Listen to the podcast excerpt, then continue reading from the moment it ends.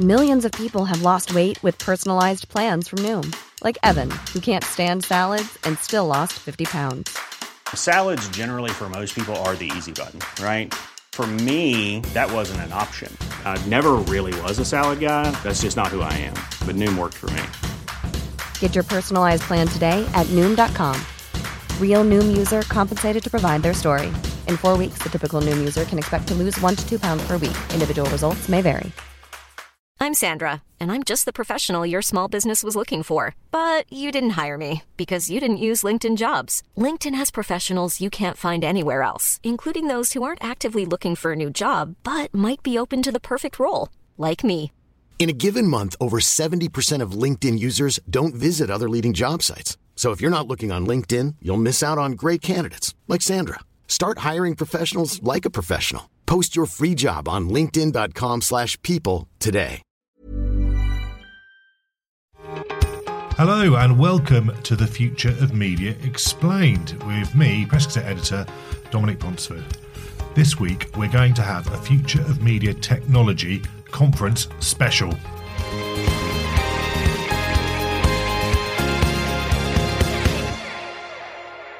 So this week we're having a bit of a special Future of Media Explained podcast off the back of our Future of Media Technology conference last Wednesday at the Waldorf Hotel in London, which was a very glitzy affair.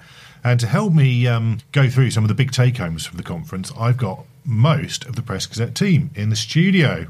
So I will introduce them. We have Bron Maher, who's our reporter. Hi, Bron. Hi, Dom. How's it going? We've got Will Turvill, who's our associate editor for investigations and interviews. And Will's recently come back to the team from Vancouver, where he was our North America correspondent. Hi, Will. Hello, Dom. And a regular on the podcast, we have UK editor Charlotte Tobitt. Hi, Charlotte.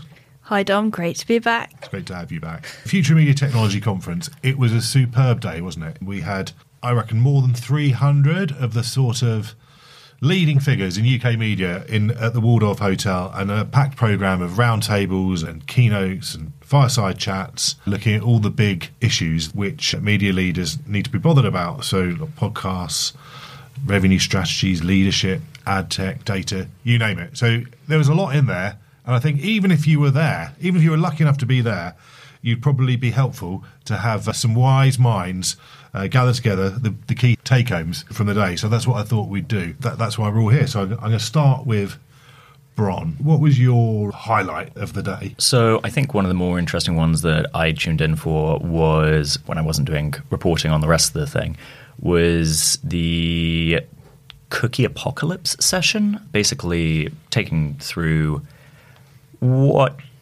should publishers be doing to get ready for the apparently forthcoming death of third party cookies. And the biggest theme I think that came up in it was basically if you're a publisher, you should really get hold of first party data as quickly as you can. We had Jo Holdaway from The Independent talking about that, and obviously The Independent has brought in its registration wall, so you don't have to register, but they would really like you to keep it free. And The Telegraph has been on a really big drive to get people to register as well. And Karen Eccles from The Telegraph was speaking about the value of that and the fact that it gives them a really good value for advertisers because while they're still anonymized users, you can basically say to people, you can target these people very specifically. Publishers uh, like us who I think we're both using the same technology uh, partner as a data clean room. What we love about that is that we are not passing um, our readers' data out anywhere else, and we're not asking our clients to do that either. So everybody is uh, matching an anonymized version of their data sets. So we see the match rates are a sort of proxy of that merged data, but no, nothing is actually being passed. And then that results in your, you know, kind of match which you can then use as it's in, incredibly um, uh, effective targeting. I mean, it's amazing because you can say to your client, these are your customers. You're not people who look like your customers or a bit like your customers, but your actual customers. And this is what they're doing. This is when they read. This is what they spend their time on. This is what they care about. And interestingly, Karen also said that more ads are not necessarily better, and they'd done some maths at Telegraph Towers where they learned that actually the more ads you put on the page, at least in their case, the lower the yields. And on that kind of theme, Marcus Carlson, who's the chief executive of the media business platform Affino, said that data also had to be relevant, and that just hoarding a ton of data isn't necessarily. I'll just go with his story that a cautionary tale, shall I say, about keeping too much data. There's a law in the US which is COPPA, which people, you know, like if I think it's, I can't remember, but at the time it was $15,000 fine for every underage record you had. And they just had a tiny thing to go wrong, and all of a sudden they'd have a million children's tracking records. So for them, actually having no data was crucial. And if you operate at that kind of scale, then, then you maybe want to go out of it. And I think the, that is the biggest challenge once you get into it, and we can talk about it a bit later, is actually people having too much data.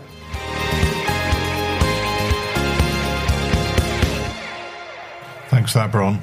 The tale of data. People said for ages, didn't they, that data's the new oil, wasn't it? That we need to have lots of data. But you can't have too much data, can't you? Or indeed the wrong kind of oil slash data. Yeah. It's not really like oil, is it? Because I would have thought more oil the better, because more oil's really expensive, isn't it? But bad data is worse than bad oil. Maybe it's like an oil slick. It might well be, Dom. I couldn't possibly comment. So, key take home is look after your data. It's not just a clever thing to say, it's really essential if you're going to serve people relevant advertising, especially in a post cookie world. Brilliant. Thanks, Bron. Okay, over to you, Will. What was your big thing from the conference that our listeners really need to be bothered about? Well, Dom, I've got two, just like Bron. The first one is that the UK media sector is extremely excited about podcasting.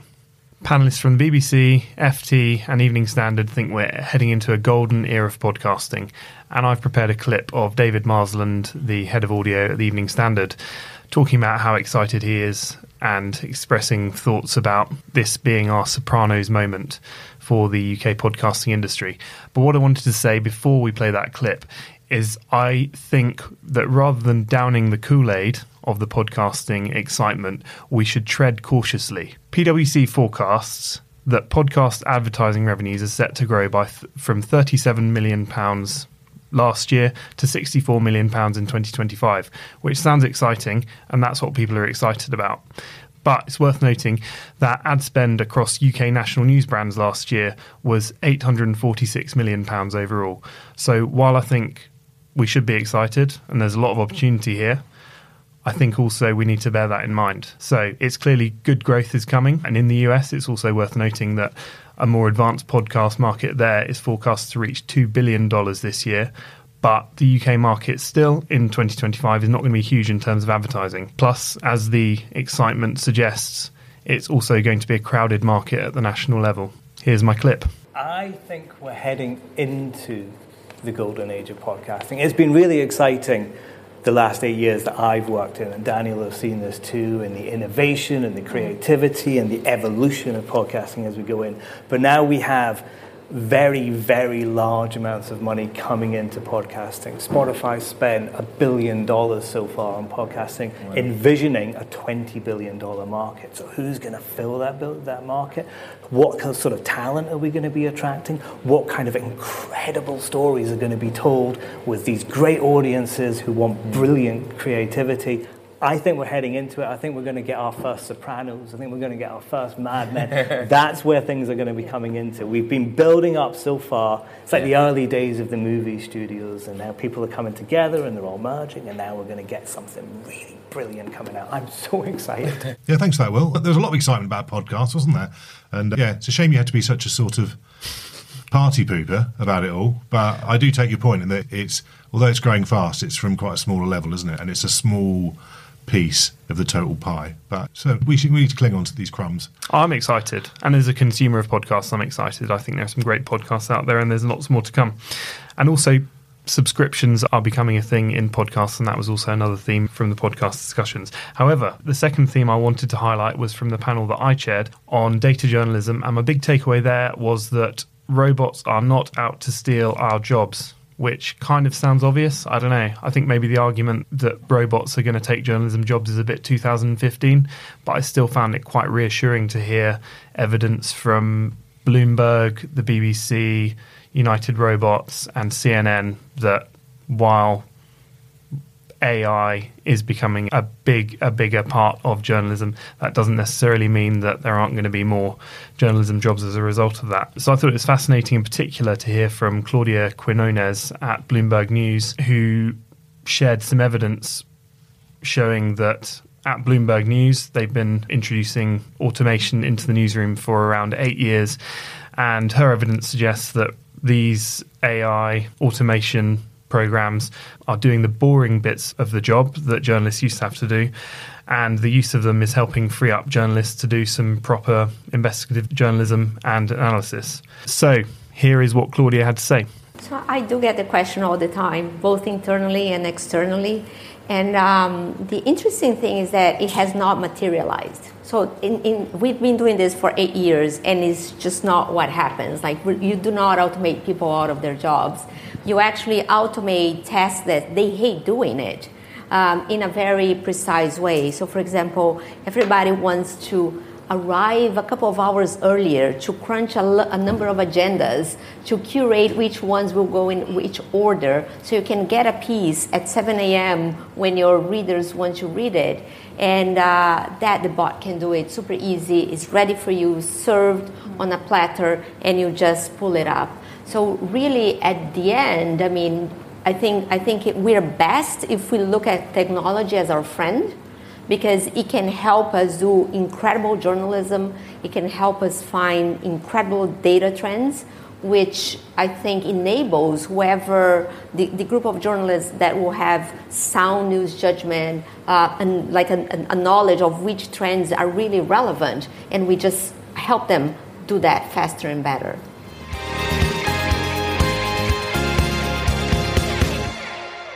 Thanks for that, Will the sort of tone of that one seemed to be that automation is going to free us up from doing boring jobs. But I didn't really hear much about proper AI in journalism, like intelligent machines that can teach themselves. That that's not really a thing, but by the sounds of things, is it?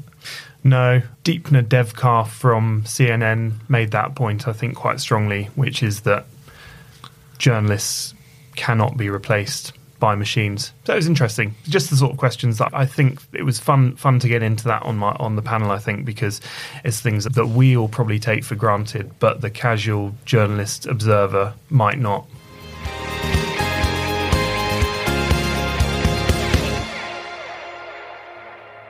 From the New Statesman comes a new podcast, Audio Long Reads, the best of our reported features and essays, read aloud featuring writing from our authors, including Ian McEwan on wrestling with Orwell's Inside the Whale.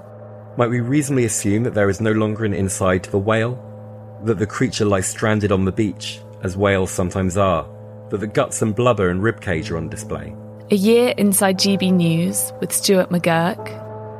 At first, the problems weren't ideological, but practical, technical, and quite, well, obvious and Maria Wilczek on Belarusian football fans who took on Alexander Lukashenko. After the August 2020 protests, hundreds of ultras were roughed up and held in custody. One was later found dead in suspicious circumstances. Ease into the weekend with our audio long reads, published every Saturday morning. Just search Audio Long Reads from the New Statesman wherever you get your podcasts.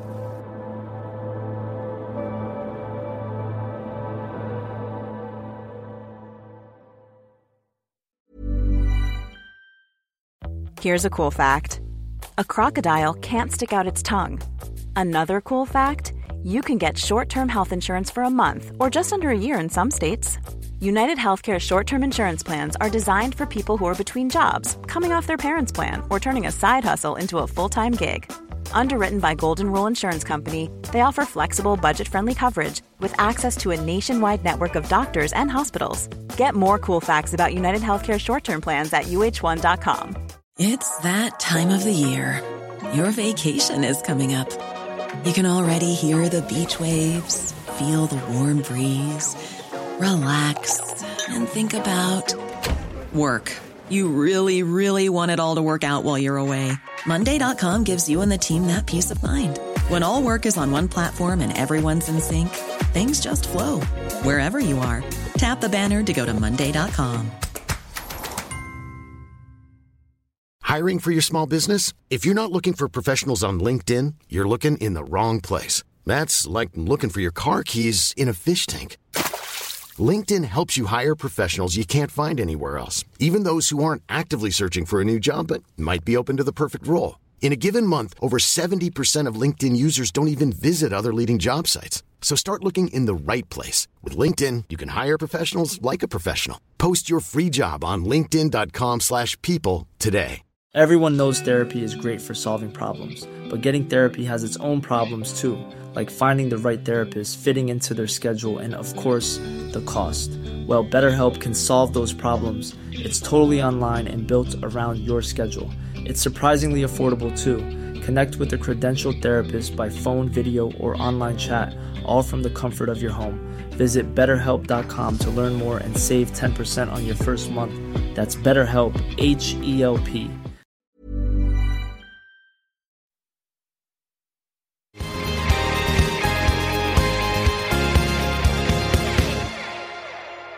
Dom, I'd like to flip the question around and ask you what your key take homes are or takeaways. Okay, well, I'm just going to pick one. Thanks for asking, Will. It was Nic Newman, who's a bit of a regular at these sort of conferences. He's one of the authors of the Reuters Institute Digital News Report, and he gave us a quick 20 minute survey of where the world of news is in 2022 and where things are going. Two big stats stood out for me. He said that in terms of news consumption, there are some fairly well documented trends, so print going down, online going up. But he said that in the US, 14% of people, according to the survey, don't consume any news at all. In the UK, that's 9%, which is okay, it's small, but it's growing. And it is worrying because I think if you look at the sort of people that stand around outside vaccination centres with placards saying coronavirus doesn't exist, I bet they're among that 9%. So they're a bit of a troublesome minority potentially. And then the uh, the other thing which he really urged us to be mindful of was the percentage of people who are actively avoiding news. So there was some chat about this afterwards among some of the delegates, and he certainly took the view that the news industry needs to wake up to the fact that people just aren't interested in some of the news that we think they are. I think that's because they perceive publishers as just presenting people with problems, and that's quite a turn off. People found it quite stressful, and they'd much rather hear a sort of diverse menu of news uh, and maybe some more solutions as well. So I, I, really took that on board. Actually, I think that's something people should bear in mind. So here's Nic Newman on news avoidance. So there's another group which is different from those who don't consume any news at all, and these are people who do consume news regularly, but also selectively avoid it, sometimes or often.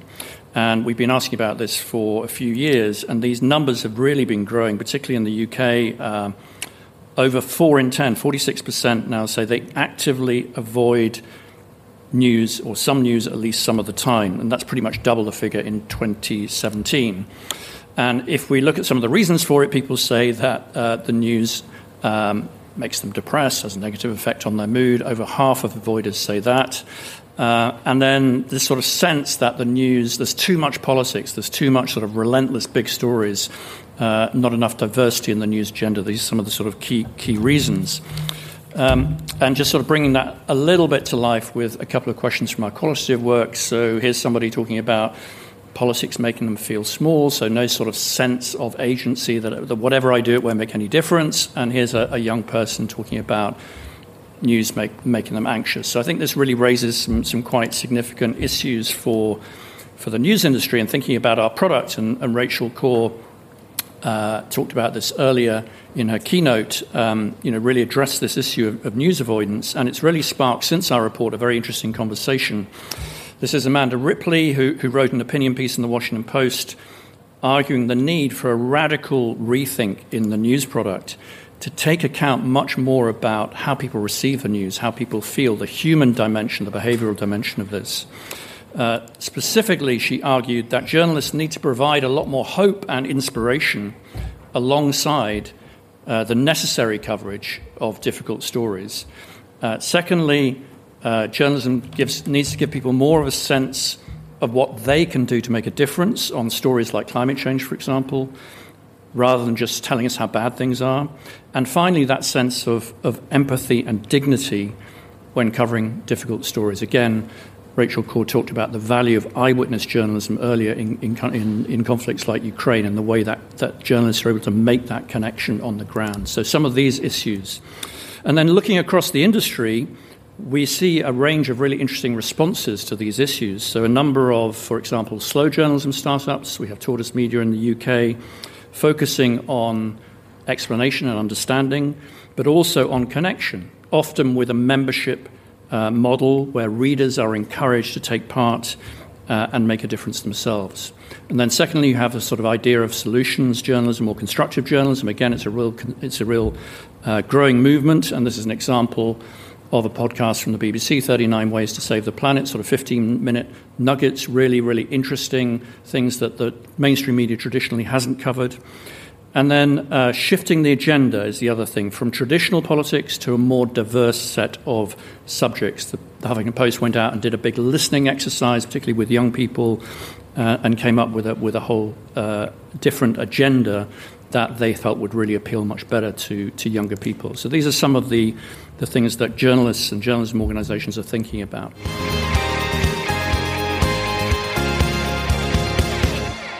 I know a reporter around my age who who works for a very major newspaper who as soon as they get off the on the clock hours, they do not read the news at all.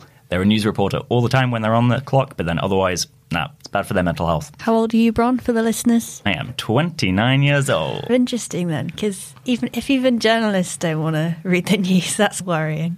For the record, I do read the news, but I do sympathise because I sometimes listen to the Today programme and I just think you've just given me a load of problems this morning, and that's easy, isn't it? I think so. Anyway, we have heard more and more about this solutions journalism and making sure that people either feel like something is being done about the problems in the news or that they can do something, and making sure you include those solutions within the news stories themselves, which is kind of interesting. I wonder if we'll start to see more of that sort of thing. As an aside, I was speaking to some friends this weekend who actually avoid Frozen Planet 2, despite being really into nature, because they're tired of David Attenborough telling us that the world is going to end. So it's not just a, an issue for general news that, that we're talking about, it's also an issue for documentaries, possibly as well. I'm 32, by the way, as are my friends. I think it's something we we're mindful of at Press Gazette. I think we do try to give people news they can use, don't we, wherever possible. I think it's harder as well, isn't it? It's, I think it's not as hard to say awful things happened here it is. But it's quite hard to think of constructive ways of reporting that and to dig a bit deeper and try and come up with some sort of strategies and answers. And finally, Charlotte, what were your big take homes? So I've got two for you. One is the sort of serious one, and one is a fun one to end on, I hope. So, firstly, a couple of panels touched in on the status of the relationship between publishers and tech giants, which obviously is a recurring theme at this sort of event. But my takeaway which is a bit different from I've heard before, would be that a few publishers said that yes, we have to work with the platforms. You can't ignore them nowadays. Everyone has to work with them to some extent. They bring us so much. But these publishers have come to realize that a constructive relationship and having like partner like conversations are more fruitful for getting the ecosystem to work well for publishers than having a very adversarial relationship, which I know lots of the stories we've written in the past would very much suggest that's how it's been. But also in her keynote, the new ITN CEO, Rachel Corp, warned that the sustainability of journalism is as fragile as ever, in part because this hasn't had the full impact it needs yet. So I think that's just something to be aware of that ha- what are the most constructive conversations we can have with the platforms rather than just shouting at them. So I've got a clip here. It starts with Gabe Gonder from the Globe and Mail in Canada and he's VP of its AI solution Sophi.io. And then um, it moves on to News UK COO David Dinsmore um, and they both have some interesting takes on this relationship the Globe is not looking to sort of sit alongside other um, companies or, or other industries like broadcast, um, you know, to deal with either the platforms or government. Um, I think we're sort of um, constitutionally wary of both government and um, and, and, and we've sought to make our own deals. But I think it's really important to make a distinction between platforms because they have different business models, they have different characteristics, and they can benefit publishers in different ways. I mean, Facebook only, only drives 5% of its, uh, of its audience through news, right? And so they're just not mu- much of a um, a factor there. Although it's interesting, like they do a bit in Canada in investing in, in news news deserts, and they've put a bit of money toward things like that, um, which is encouraging. Um, but that's just not their focus. We see a great opportunity, and when we've we've negotiated deals on this basis with both Google and Apple to, to, to, find bigger, undifferentiated audiences. And I mean, unlike the, the other folks on the panel, we're, we're, we're relatively small. We have 10 million you know, uniques, uh, or somewhere thereabouts. Not the hundreds that, that you're hearing about from Forbes and, and news and, and football. Um, and so for us, that kind of reach can really matter. But our, our aim has always to be has always been to get fair value for, for content. Uh, and to uh, to level the, the playing field as, as best we can the great thing about these deals is that yes, there is uh, there is a check, but there is also, uh, as Gabe was alluding to, uh, getting the ecosystem to work better for uh, for journalism, frankly, uh, and for our, our business models. So that's actually having a proper partnership where you're able to have a partner-like conversation rather than an adversarial one is is a real benefit. So, uh, so we are we, it's by no means solved the issue, uh, but we've made a great start on that. Thanks for that, Charlotte. A bit of an about turn for us. We've been shouting at the uh, duopoly for ages. Good to hear other points of view as well. And at the end of the day, they don't care anyway. Do what we say. They'll just crack on making billions when they. It's not going to change anything. Brilliant. Well, uh, let's hear your your final lighter note to finish on. So at the conference, the way that we got everyone to wake up after lunch was with Ellis Watson, who was formerly a CEO and chairman of DC Thomson, among many other media brands. And his keynote speech was entitled, and I'm not going to swear, I don't know what rating we have, but cheer the F up. He didn't censor himself throughout. But the reason I wanted to uh, mention a couple of the things he said were he's basically said things aren't so bad. There's loads of exciting stuff going on. The digital revolution has meant that there's so many things we can do. As long as you're taking some risks and you're allowed to take risks by your shareholders, there's so much you can do. It's a really exciting time. And then the the two sort of main things from that I took were a um, make sure you're having a laugh, have fun at work. That's how you're going to get loads of great stuff out of it, both on a personal level and on a business level. And B, be brave again, both in your business model and personally. And those two things together, he says, will make all the difference. And I've got a clip from Ellis here. We can probably accept that the digital revolution has finished threatening media models and now should just excite them. And people shouldn't wait and listen to luminaries talk about what is the future of news media or what is the future of paid media, because the future of it, without wishing to sound like some sort of a contrived motivator, is genuinely in the room. There is something about running or being part of media ownership, providing your shareholders aren't idiots and they liberate you and choose to really back you to be renegades and dangerous and to, to take decent risks, that should make this a really exciting and emerging time for media. And again, I'm not trying to just, under Domini's extraction, go, come on, everybody, things are great, cheer the fuck up. But, come on, everybody, things are great, cheer the fuck up. It's a really, really exciting, dynamic time. And I think that providing that you don't get threatened by the dominance of the platforms that are just pervading opinions of shit, and you create or curate at the very least decent quality content and package it and market it in a way that people want, it is a genuinely, phenomenally exciting time.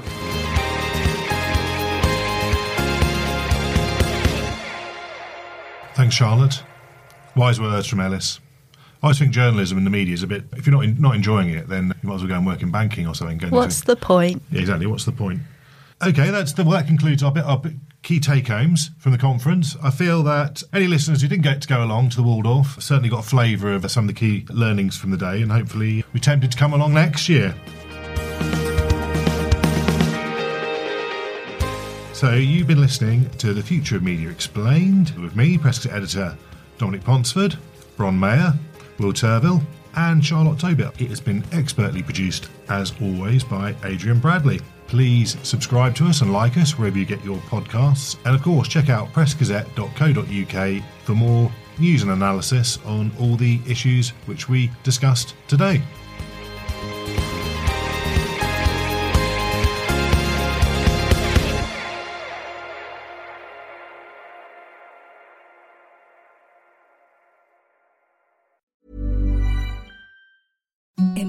The softest sheets you've ever felt. Now imagine them getting even softer over time. That's what you'll feel with Boll and Branch's organic cotton sheets. In a recent customer survey, 96% replied that Boll and Branch sheets get softer with every wash. Start getting your best night's sleep in these sheets that get softer and softer for years to come. Try their sheets with a 30-night guarantee. Plus, get 15% off your first order at bollandbranch.com. Code BUTTERY. Exclusions apply. See site for details. Planning for your next trip?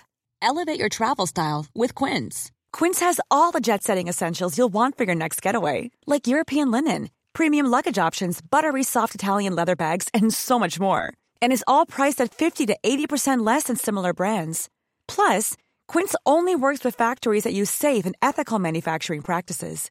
Pack your bags with high-quality essentials you'll be wearing for vacations to come with Quince. Go to quince.com slash pack for free shipping and 365-day returns.